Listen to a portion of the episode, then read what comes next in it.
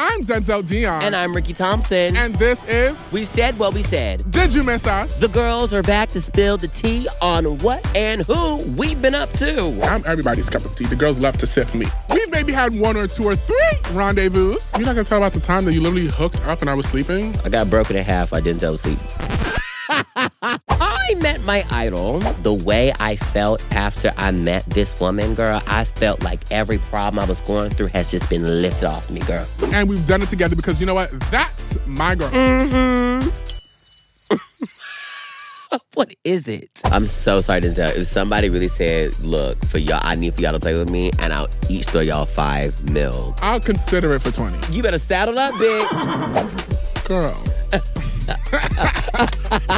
All of our tea will be served on We Said We Said. Denzel, shut the fuck up. Stop it.